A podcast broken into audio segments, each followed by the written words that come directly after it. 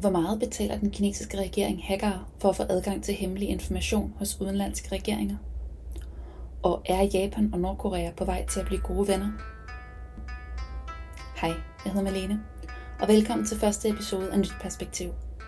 Nyt Perspektiv er min nye podcast, hvor jeg vil fortælle dig tre af ugens største nyheder fra Asien. Jeg står her og taler til dig fra min lejlighed i Seoul, hvorfra ideen til at lave denne podcast opstod.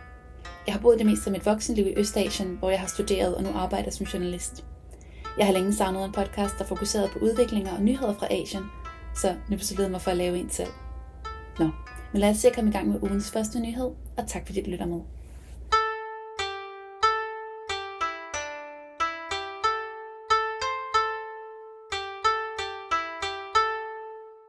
Et detaljeret kort over vejnettet i Taiwan adgangskoder og internetadgang til sydøstasiatiske efterretningstjenester og udenrigsministre, og personfølsomme data fra teleselskaber i Nord- og Sydasien.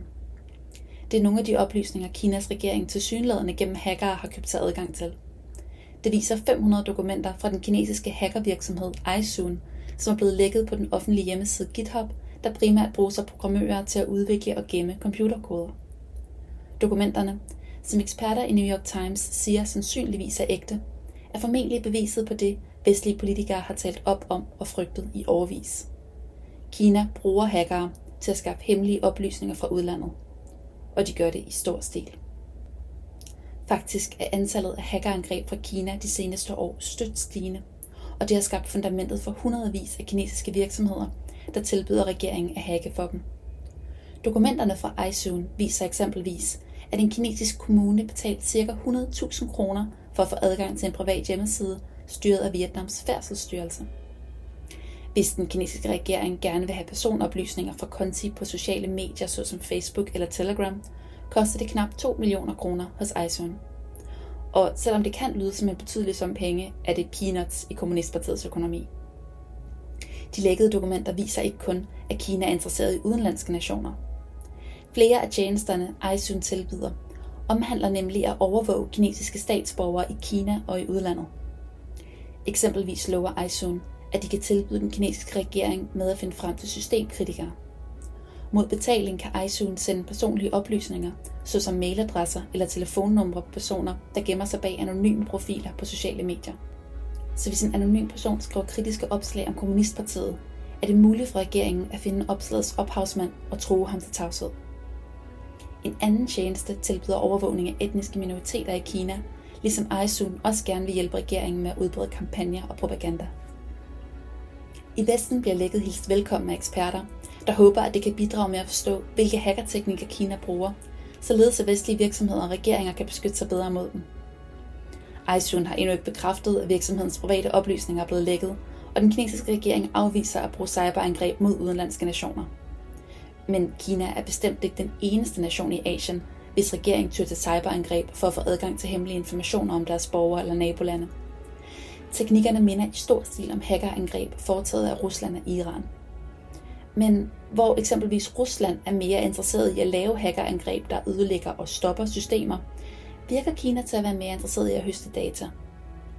Nordkorea ligger bestemt heller ikke på den lade side, når det kommer til hackerangreb på udenlandske virksomheder – og her er formålet at tjene penge til diktaturet.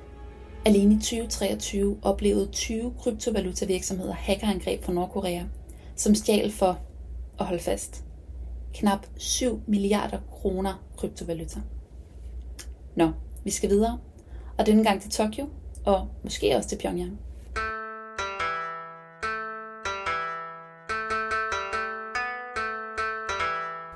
I mandags kunne et japansk nyhedsmedie afsløre, at Japans premierminister Fumio Kishida planlægger en rejse til Nordkoreas hovedstad Pyongyang til juni. Hvis rejsen bliver realiseret, vil det være første gang i mere end 20 år, at en japansk statsleder besøger Nordkorea. Nordkorea har længe været en hovedpine for Japan. Særligt de seneste år har Nordkorea fyret hundredvis af missiler hen over Japan og ud i havet til stor irritation for landet. Nogle af missilerne er endda landet i japansk farvand og har sat luftangrebsalarmer i gang på de mindre øer. Nordkorea har meget direkte sagt, at de med missiloverføringerne udtrykker deres vrede over, at Japan, Sydkorea og USA laver fælles militære øvelser. Siden december sidste år har Nordkorea skærpet sin allerede hårde retorik over for Sydkorea voldsomt. Faktisk har Nordkorea brudt med 70 års genforeningspolitik og mener nu, at genforening med Sydkorea er umulig. Men noget tyder på, at Nordkorea nu i stedet forsøger at række en hånd ud til Japan. For selvom Nordkorea fortsat affyrer missiler i tid og utide, sendte Kim Jong-un forleden en meget atypisk besked til Japans premierminister, efter et jordskælv havde kostet 241 personer livet i Japan. Kim Jong-un udtrykte sympati for Japan og sendte sine kondolencer. Efterfølgende har Kim Jong-uns søster åbnet op for muligheden for, at Japans premierminister kan besøge Pyongyang. Der er ingen tvivl om, at et sådan møde ville være en kæmpe politisk gevinst for Japan. I årtier har japanske premierminister nemlig uden held forsøgt at besøge Nordkorea. Det skyldes, at Nordkorea i perioden 1959-84 lukkede 100.000 japanere og koreanere bosat i Japan til Nordkorea med løftet om gratis universitetsuddannelse, gode jobs og en gratis sygeforsikring. Men når først japanerne og koreanerne ankom til Nordkorea, blev de holdt fanget og fik ikke lov til at rejse ud igen. Lige siden har japanske statsledere forsøgt at overtale Nordkorea til at sende deres japanske borgere tilbage, selvom mange af dem formentlig er meget gamle eller døde nu. Jeg har faktisk mødt en kvinde, der som 17-årig rejste frivilligt fra Japan til Nordkorea, fordi hun faldt over noget nordkoreansk propaganda, der kaldte Nordkorea for paradis på jord. Vi skal huske på, at det her var før Nordkorea blev kendt som et diktatur, og i løbet af 60'erne og 70'erne klarede Nordkorea sig faktisk bedre end Sydkorea gjorde. Kvinden, jeg mødte, blev tvunget til at gifte sig med en nordkoreansk mand, som hun fik fem børn med. I 43 år boede hun med sin mand og sine børn i Nordkorea, før det lykkedes hende at flygte i 2003. Faktisk er det kun lykkedes 150 japanere at flygte tilbage til Japan. Men den kvinde, jeg talte med, ja, hun måtte efterlade sine børn i Nordkorea. Foruden de japanere, der frivilligt rejste til Nordkorea, er der også mange eksempler på japanere, der er blevet kidnappet til landet. Den japanske regering har i årvis arbejdet på at få borgerne hjem, og i 2002 lykkedes det faktisk den daværende japanske premierminister at få løsladt fem japanere i Nordkorea. Men selv hvis Japans nuværende premierminister Kishida kommer på visit i Pyongyang, så er det langt fra sikkert, at han overhovedet får lov til at bringe emnet om bortførte borgere op. For Kim Jong-uns søster gjorde det klart i sin invitation, Nordkorea mener, at striden om bortførelse af japanske borgere er løst, og Kishida er derfor kun velkommen, hvis han ser fremad og ikke laver problemer ud af fortiden, lyder det.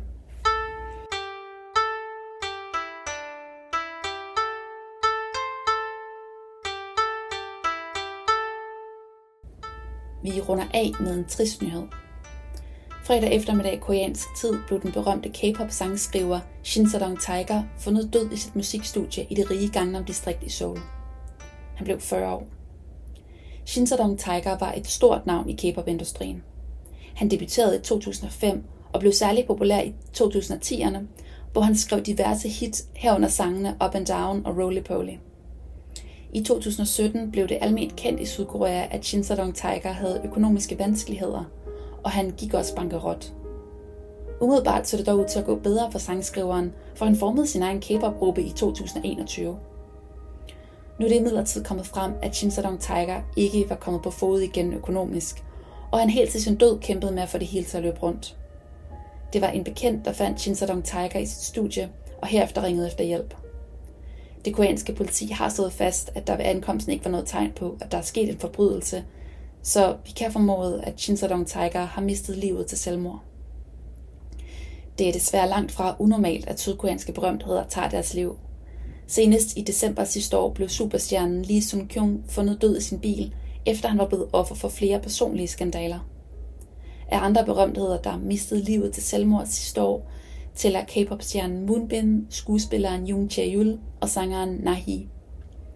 Særligt K-pop-industrien er notorisk berygtet for at være fuld af artister med dårlig mentalt helbred, der presses til det yderste af fans og manager for konstant at præstere og se perfekt ud. I K-pop-industrien er der stor kamp om offentlighedens opmærksomhed, og der kommer konstant nye bands produceret af mega rige pladeselskaber. Stjernerne presses gennem lange arbejdsdage, strenge diæter og diverse forbud, som i høj grad indskrænker deres privatliv. Der er eksempelvis forbud mod at date eller endda have profiler på sociale medier. Shin Sedong Tigers død har allerede affødt voldsomme reaktioner på sociale medier, hvor kritikere spørger, hvad der er galt med K-pop-industrien, og peger på, at det er tid til en kulturændring. Indtil videre er det uden held. Men vi må håbe, at industrien snart lytter.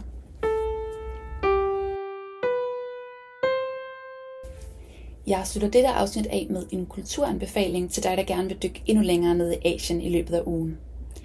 Den populære K-pop-gruppe Le Serafin har i denne uge udgivet deres tredje album, kaldet Easy. Det er et minialbum, så det består kun af fem numre. Le Seraphim debuterede som pigegruppe i 2022 og består af fem medlemmer. De er især kendte for sangene Anti-Fragile og Unforgiven, og de synger både på koreansk og japansk. Le Serafin fortæller, at de i deres tidligere sange har fokuseret på selvtillid og styrke, men at de med Easy forsøger at vise deres kamp for at blive K-pop-stjerner, og ikke mindst de bekymringer og den nervøsitet, der stadig fylder meget hos medlemmerne i dag. De kalder det nye album et udtryk for bandets blod, sved og tårer. Og jeg vil jo selvfølgelig rigtig gerne spille en lille teaser af det her album for dig, men øh, copyright, så det går ikke.